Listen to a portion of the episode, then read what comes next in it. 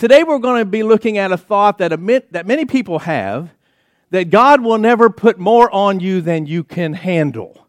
Hey, that sounds great, right? Some of you have even probably told a friend that this week when they're going through hard times, trying to encourage them. Hey, remember what the Bible says God will never put on you more than you can handle. The only problem with that is the Bible doesn't say that anywhere. Truth is, it doesn't say that anywhere. Matter of fact, uh, last week I talked about how we think God is here to make us happy. We think God is here to be our servant. It's the other way around. But a lot of people, I think, misquote this scripture. I hear it a lot. Even after I have preached on it a few times, I still hear it. Uh, but I think they make the mistake of misquoting 1 Corinthians chapter 10, verse 13, where the Apostle Paul is talking about something, but it's something different. But listen to what Paul has to say in uh, verse 13 says, No temptation has seized you except what is common to man, and God is faithful. He will not let you be tempted beyond what you can bear, but when you are tempted, He will provide a way out so that you can stand up under it. This scripture, by the way, has nothing to do with the pressures in life. It has everything to do with the temptations in life. In chapter 10, the entire chapter, the Apostle Paul is talking about temptation and he's talking about idolatry. So, for us to take this one verse of Scripture out of context and say that God will never put on us more than we can bear or more than we can handle is really an abuse of God's Word because that verse does not say He will never put on us more than we can face or handle. Um, look at 2 Corinthians chapter 1 verse 8. Paul puts this in perspective when it comes to troubles. He says, "We do not want you to be uninformed, brothers, about the hardships we suffered in the province of Asia, we were under great pressure, far beyond our ability to endure, so that we despaired even of life. So this is serious. He's actually saying, There was so much pressure on me and my ministry team that we couldn't handle it. Look at verse 9. Indeed, in our hearts, we felt the sentence of death. Again, it's pretty serious when you're talking about death. But this happened that we might not rely on who? On ourselves. This all happened that we might not rely on ourselves, but on who? But on God who raises the dead.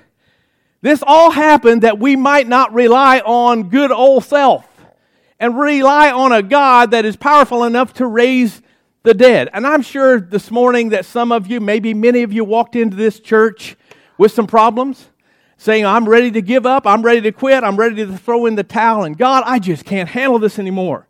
My marriage, my job, my kids. And you fill in the blank, whatever it might be. You're saying, God, if you don't do something, and if you don't do it soon, it's all over. I'm sure there are people here today that you came in with problems that are overwhelming. You're ready to give up. And I think one of the reasons we're ready to give up is because we believe the lie that I'm talking about this morning that God will never put on us more than we can handle. Because when things happen, and they will, that are more than we can handle in this life, then all of a sudden we think, well, God must not be that good of a God. Or God might not even be a, a real God at all. Let me just tell you this this morning. There is a God. He is very real. He is very uh, powerful and He knows exactly who you are, where you are, what you're dealing with in life right now. And it is my prayer through this message that you'll receive some hope. Even if you have believed that lie that God will never put on you more than you can handle, that you'll receive some hope because God will put on you more than you can handle. God will put on you and I more than we can handle so that we can stop boasting in our own strength, in our own gifts, our own talents, our own abilities, and become desperate for Him become desperate for His strength, His gifts, His talents, His power. One reason He allows it more to be put on us than uh, we can handle is for us to realize that we're not that good. Flat out, we're not that good. Flat out, we're not that strong, and we need God. Isn't it amazing? Isn't it really amazing how much we realize we need God when you run across hard times? When all hell is breaking loose in your life, when, when everything is falling apart, your life is being derailed, all of a sudden we realize we need God. When everything is just coasting along like a breeze and everything is good, how many have found out you don't seem to need God as much? But you let some hell start breaking loose in your life, and all of a sudden, God, I need you. I'm desperate for you. Actually, believe it or not, that's part of His design. That is actually part of His design. We're going to look at three things from this passage in Second Chronicles chapter 20 this morning. And if you're taking notes, the first thing we're going to look at is the problem. The problem. We all have problems. Some of you walked in here with problems. Some of you are sitting next to your problem. Don't point. Some of you checked your problem across the street into children's church or into the nursery. Amen. We've all got problems. Well, there's a guy in our scripture that I'm going to be talking about this morning by the name of Jehoshaphat. He had problems. And you already start feeling sorry for this guy because you growing up with a name like Jehoshaphat, you've heard every fat joke there is. Amen? I mean, think about it. Feel sorry for that guy. But the thing is, he was a king. Jehoshaphat was a king. He was actually the king of Judah, which was the southern region of Israel at the time. They had a north kingdom, south kingdom. And Jehoshaphat was a good king. He had a heart for the things of God. In fact, the first thing he did was go in and tear down all the idols in the land. So he, when he started, he's rolling with God. He's on fire for God. Second Chronicles chapter 18, we see how he has some issues. He does a little backsliding. Chapter 9, he gets back on track. He starts seeking God again. Then in chapter 20, some things start happening. So look what it says in chapter 20, verse 1. After this, the Moabites and the Ammonites and some of the Meunites, a lot of ites out there, amen, came to make war on Jehoshaphat. You may not realize how big a deal this was, but it was a big deal because for years God had spared Judah from war. He had protected them from enemy attacks for years. Everything is going great, and then all of a sudden, out of the blue, bam, a problem hits them that they didn't see coming. A problem just knocks them off their feet. They weren't ready for this attack.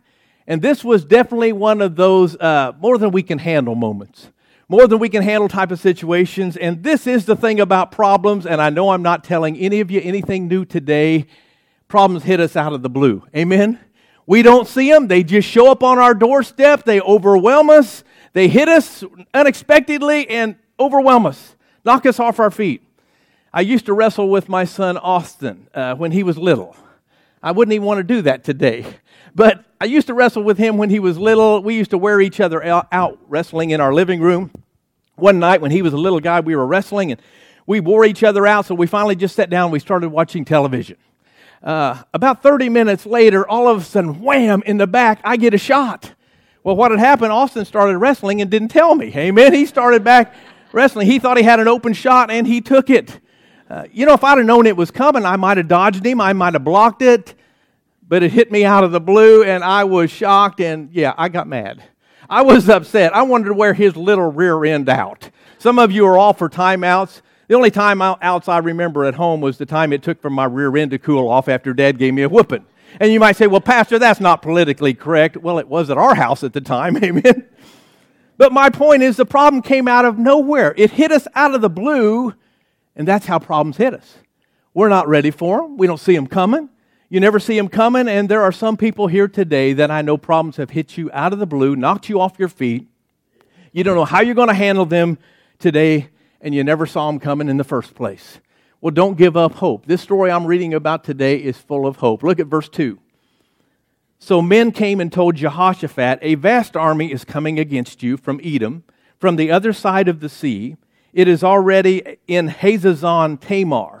So he's got these guys coming to Jehoshaphat, warning the king that this vast, huge, uh, invincible army is coming after them, coming against them. I can just imagine those guys saying, Hey, look here, king, uh, we got him on uh, Google Maps. Uh, they're right at our back door. There's no time to prepare.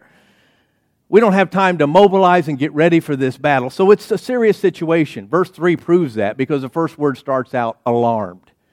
Alarmed which is Hebrew for I'm having a heart attack, or it could be Hebrew for other things that I probably better not say from up here. Jehoshaphat resolved to inquire of the Lord. Isn't that what we should do when we get in trouble? Is that what we do? A lot of times we don't. Listen to what he did. Jehoshaphat resolved to inquire of the Lord, and he proclaimed a fast for all of Judah. It says in verse 4 The people of Judah came together to seek help from the Lord. Indeed, they came from every town in Judah to seek him. If you skip down to verse 12, there's a key verse here. Uh, as Christians, we believe the lie that we should have a solution to every problem we face. And some of us have believed that lie that God will never put on us more than we can handle. But look how Josh, uh, Jehoshaphat handles this situation. He says, Oh, our God, will you not judge them? What he's actually saying is, God, you're going to have to handle these guys. because we can't. He's going on and he says, For we have no power to face this vast army that is attacking us. He's just honestly saying, God, we cannot handle this. I think the reason God allows us to be put in situations that we cannot handle is so that we stop boasting in our own strength and we realize that we cannot handle anything without God. And Jehoshaphat, this king that's above everyone else, stands in humility before his whole kingdom and he says, God, I can't handle this. God, we can't handle this. I think the godliest prayer we could ever pray sometimes is to get down on our knees and get honest with God and say, God, I can't handle this. Let me just say that doesn't mean you're weak. To me, that means you're wise. Doesn't mean you're weak, that means you're wise, looking at the right place for your help. Not only can we not handle this, he says, but we do not know what to do, but our eyes are upon you. He was honestly saying, God, we're in an overwhelming situation. None of us know what to do. We need you. What he was was desperate for God. He had got to a point in his life he was desperate for God and knew nothing else would work. In times of trouble, I want to give you three emotions that we go through if you're taking notes. The first one is anger. We all get angry at times, and some of you might be in this room today, and for some reason you're mad at God. And we know why we get mad at God for the most part, most of the times, is because we run against situations in our lives that are completely out of our control. They're completely out of our control. Makes you a little frustrated, makes you a little angry. I don't know about you, but tax time every year, I, I, get angry. I get frustrated. Tax time, real estate tax time. You go in and you protest your real estate taxes. They go down for a little while and then they start shooting back up. It's frustrating. It's maddening. I only said that to say that God will let the wheels come off of your life sometimes. Do you realize that? He will literally let the wheels come off of your life or around your life to remind you and me that we are not in control. We are not in control. And I just want to say this this morning in this world that we live in, none of us are in control. We're not in control. We can leave this morning and not make it home. Why? Because we're not in control. We don't understand all that, but we're not in control. A few years ago, people were freaking out over, over the swine flu, right? Afraid everybody's going to die. It's going to be a pandemic, epidemic, whatever and it's going to be all over. I had some people say, Pastor, aren't you worried about the swine flu? I said, Not really. Not because, it's because I can't change it. I can't do anything about it. You can't either. Uh, they said, Well, what if you get it and you die? Well, I'll get to see Jesus a little sooner. Amen? After I get sick and throw up, then I'll get to see Jesus. I'm just saying in tough times, look on the bright side. Amen? And that's the brightest side you can look on. But there are some people in this room, for some reason, you're angry at God, you're mad at God. And when we get mad at God, sometimes we look at God and say, God, this isn't fair.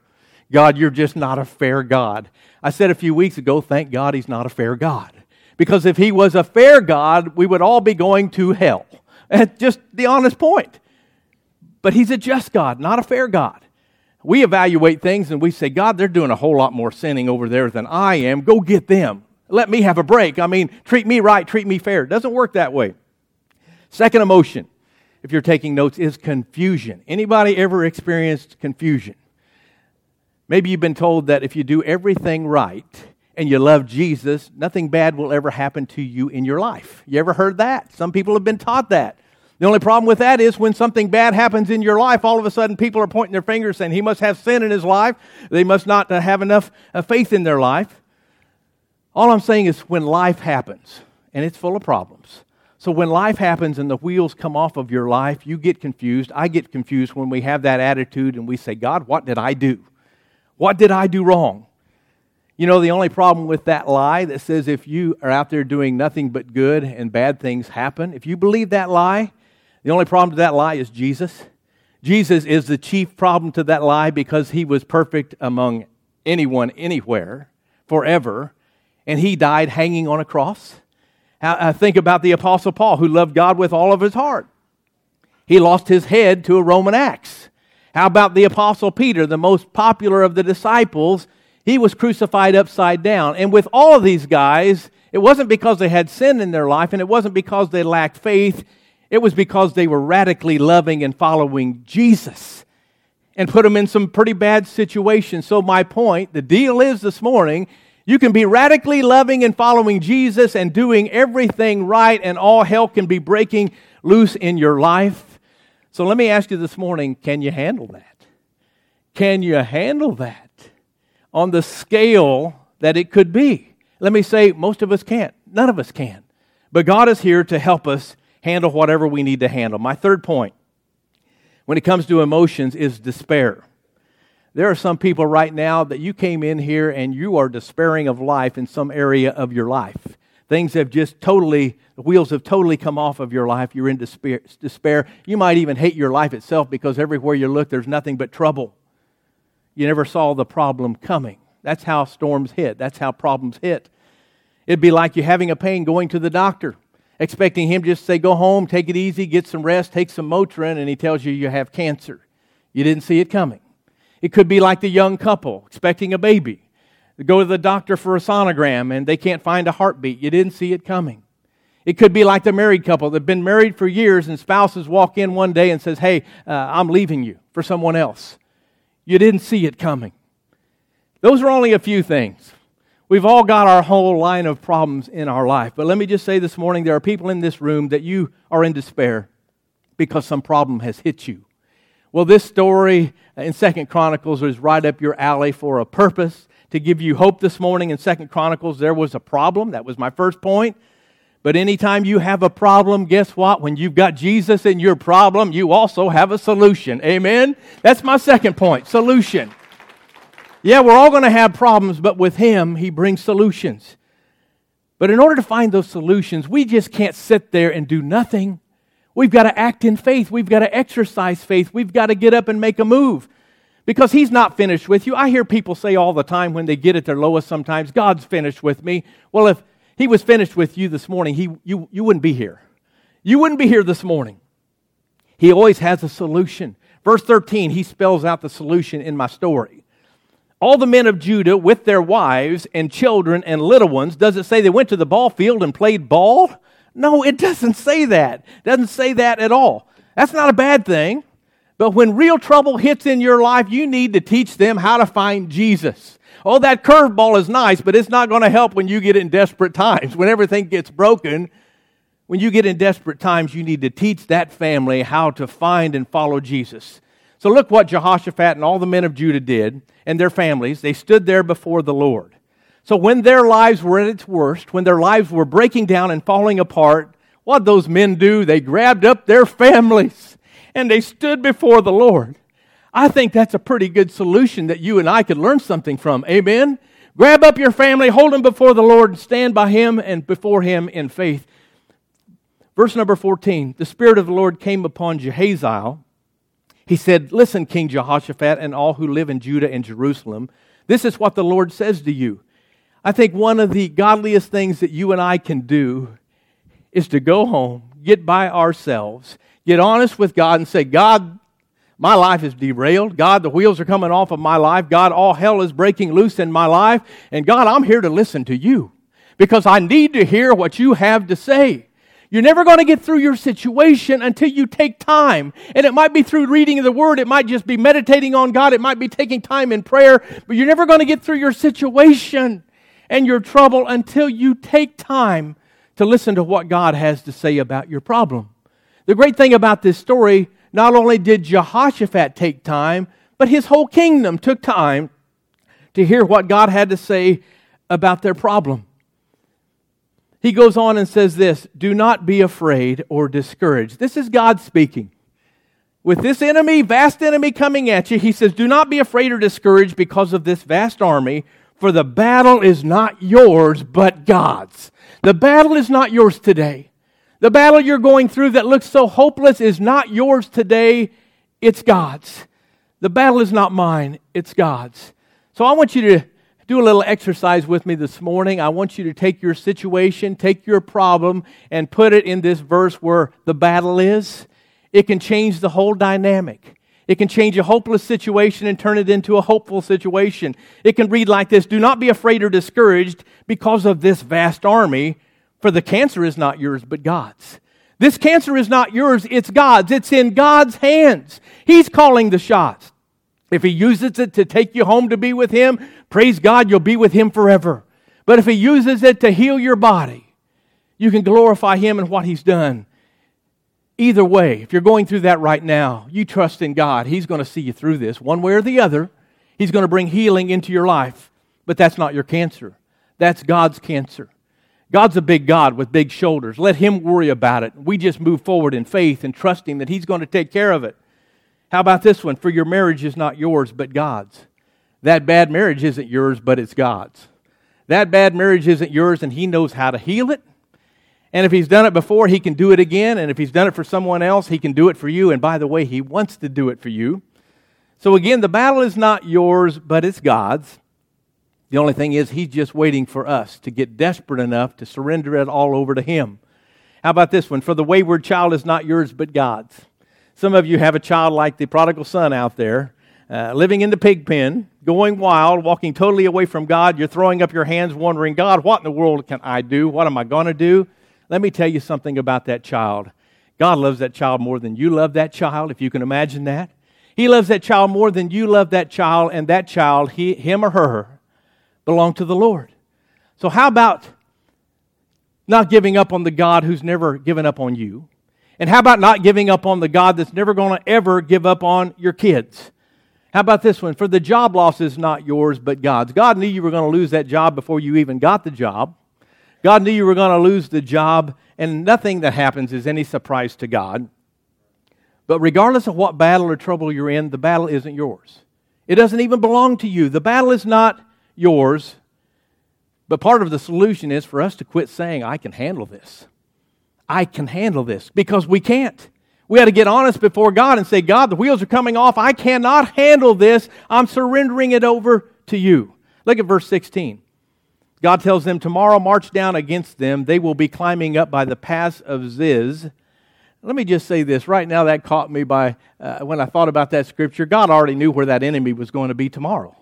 He already knew they were going to be at such and such place, climbing up at a such and such time. Let me tell you, He knows about every move of your enemy. He knows about every move that's going to happen. So, anyway, tomorrow, march down against them. They will be climbing up by the paths of Ziz, and you will find them at the edge of the gorge in the desert of Jeruel. Often the enemy is used by God as a tool in his hand to bring him glory. And by the way, if you've got a misconception of that, God and Satan are not in this cosmic spiritual boxing match, and God's just going to get lucky enough in the end to hit him with that last blow and win the match. That's not the way it works. That's not the way it has worked. Jesus already won the match. Jesus is already victorious. He won it on the cross. He won it by shedding his own blood. So they're not duking it out and God just winning at the last second because God is ruling and he's reigning and he's still in control. God tells him in verse 17, You will not even have to fight this battle. You won't even have to fight this battle. Take up your positions, so you still have to do something. Stand firm and see the deliverance the Lord will give you, O Judah and Jerusalem. He said, Do not be afraid, do not be discouraged. Go out and face them tomorrow, and the Lord will be with you. Some of you need to hear what I just said this morning because you're fighting a battle right now, you need to know that you're not fighting that battle alone. God is with you in the battle. He's with you through and through. He's with you in it. He's actually ahead of you. He knows what's going to happen tomorrow. But you've got to move on. You've got to move on in faith and trust Him. You know, it might seem like a huge deal to you right now, and I'm not making light of it. But on the other side of eternity, you're going to be able to look back and say, God, you were there all the time. You were with me every moment, every step of the way but you've got to move on. And the big thing is don't let what you're going through today derail you. Don't let what you're going through today ruin the potential for the rest of your life. One time I got this, let's just say it was like a thousand calorie milkshake. It's one of those big ones. And it had whipped cream on the top. Anybody know what I'm talking about? Some of you are milkshake fans. Anyway, I was sharing it with Austin and Cheryl, believe it or not. I was. And we were in the car and there was this fly buzzing around. And all of a sudden, this fly landed and got stuck in my whipped cream. Cheryl goes, That's disgusting. Throw that thing out. I wasn't about to do that. I took my spoon and I dipped it into that whipped cream and I flicked that fly out. And I started eating my ice cream. Cheryl goes, You're disgusting. That is out and out disgusting. But I moved on because I wasn't about to let that little fly ruin my ice cream. I'm going to bring this back home because some of you are going through some serious situations. You're going through some real problems that are overwhelming in your life. But on the other side of eternity, they're going to look like that fly in the whipped cream. Amen? And you need to have enough courage to flick that thing out of your life and keep going. Because the honest part is, we've got a God who doesn't worry about things like we worry about things. He doesn't fret. He doesn't get overwhelmed. He lets us get overwhelmed sometimes only so He can get us to a place where we can say, God, I give up. I can't handle this by myself anymore. I need your help, and I'm tired of trying to do things my own way. I trust in you. Look at verse 20. Early in the morning, they left for the desert of Tekoa. As they set out, Jehoshaphat stood and said, Listen to me, Judah and the people of Jerusalem. Have faith in the Lord your God, and you will be upheld. Have faith in his prophets, and you will be successful. Think about these guys. They didn't have a battle plan, they didn't have a strategy. Their army was far from being prepared. The only thing that Jehoshaphat had was the fact that God had told him everything is going to be okay. And what was God's plan? To march. Was it to march away from the enemy? No, it was to march toward the enemy. Do you realize as Christians, we are not to run from our enemy, we're to march toward the problem, toward the enemy? We're not to run and put our tail between our legs and hide. We're to play offense and not defense. Amen? Too many Christians are out there playing defense. We are to run up the score on the enemy because I don't know if you have read it or not, but in the end of this book, guess what? We win. We win. As followers of Christ, you and I win. Realistically, you might be still in a situation where you're overcome, where you think you're losing, you're being crushed, but one of these days, Jesus is coming back, and he's going to totally get rid of the enemy once and for all, crush him once and for all. So, my point is, we don't need to back down when we have problems. We move forward, move forward in faith. I don't have to know what God's going to do. I just have to trust Him that He's going to do whatever needs to be done. And I just have to do the part of moving forward in faith and doing the trusting. Jehoshaphat comes up with a military strategy. You would think, where is your mind? You are out of your mind. Look what he says in verse 21. After consulting the people, Jehoshaphat appointed men to sing to the Lord and to praise him for the splendor of his holiness as they went out at the head of the army. He's putting his worship team at the head of the army. He's putting them out in front of the battle. I can hear his soldiers, his army men saying, Hey, wait a minute, Fatty. Uh, think you got things wrong. Hey, wait a minute here. Uh, how about putting the archers out front? They have some arrows. How about putting the cavalry out front? They have some horses. And Jehoshaphat's like, No, I think I'm going to put my worship team out front. At this point in the battle, I don't think we can do anything but praise God because we are so outnumbered and we are so overwhelmed that we can't do anything but praise God to see what He's going to do. And He goes on, He says, We're going to say, Give thanks to the Lord, for His love endures forever. Can you imagine being one of the worship team? Uh, you guys are going to be on the front lines. Yeah, you got your horn with you. That'll be a great battle, a uh, great uh, weapon. He puts them on the front lines. But I believe he had a worship team that were saying, we don't have anything else to do but praise God. God is good when times are good. God is good when times are bad. God is good when times are good. God is good when we're marching to our death. And this looks like we're going to lose this one, but I'm going to still praise Him. I'm going to still say, God, you are good. Your mercy and your love still endure forever. You know, I think that's how you and I would get a lot further if we'd handle every problem we face in life. Is to say, God, I don't know if this child is going to come to you on this side of eternity, but God, you're still good. You're still a loving God. Your mercy and your love still endure forever. God, I don't know if I'm going to be healed from this cancer, but God, you're still good. Your mercy and your love still endures forever. God, I don't know if this marriage is going to be restored, but God, you're still good.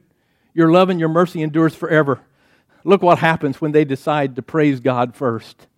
As they began to sing and praise, the Lord set ambushes against the men of Ammon and Moab and Mount Seir, who were invading Judah, and they were defeated the men of Ammon and Moab rose up against the men from Mount Seir to destroy and annihilate them. And after they finished slaughtering the men of Seir, they helped destroy one another. Did you catch that? They didn't have to fight the battle, God was fighting the battle for them. When they began to worship God in spite of their circumstances, all of a sudden, the big God that He is stepped in and did what only God could do. He got the enemy turned around. He got the enemy turning on each other and defeating each other. Only God could do that. Amen? Only God could do that. So I would say this morning, with all that you've heard this morning, what's your response going to be? I think our response should be God, I realize now I cannot boast in my own strength. I cannot boast in my own abilities. I cannot boast in my own talents. I cannot boast in my own wisdom. I cannot boast in anything I have. But I want to get desperate for you. I want to get really desperate for you. And you know, He's waiting on you. He's waiting on me. We're not waiting on God to do anything. He's waiting on you and me to start worshiping Him. Let me ask you this morning when was the last time you won a battle by praising Him? When was the last time you got in a hardship case, a troubled time, and the first thing you did was praise Him? For some of us, it's probably been a long time because it doesn't make any sense. But how many know with God, it does not have to make sense? We can trust in God. He can handle anything. My question is today will you trust in Him? Will you trust Him when the wheels are coming off in your life, when things are falling apart because He's still good and He's still holy?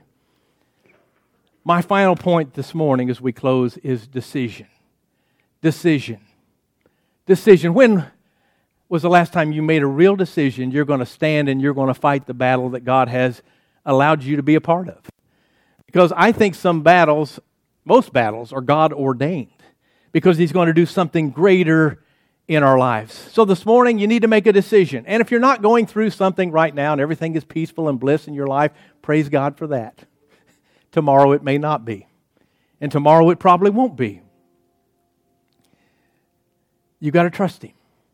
You've got to trust Him. We've got to learn to depend upon Him. So this morning, my prayer is that every one of us will say, God, give me a heart to trust you.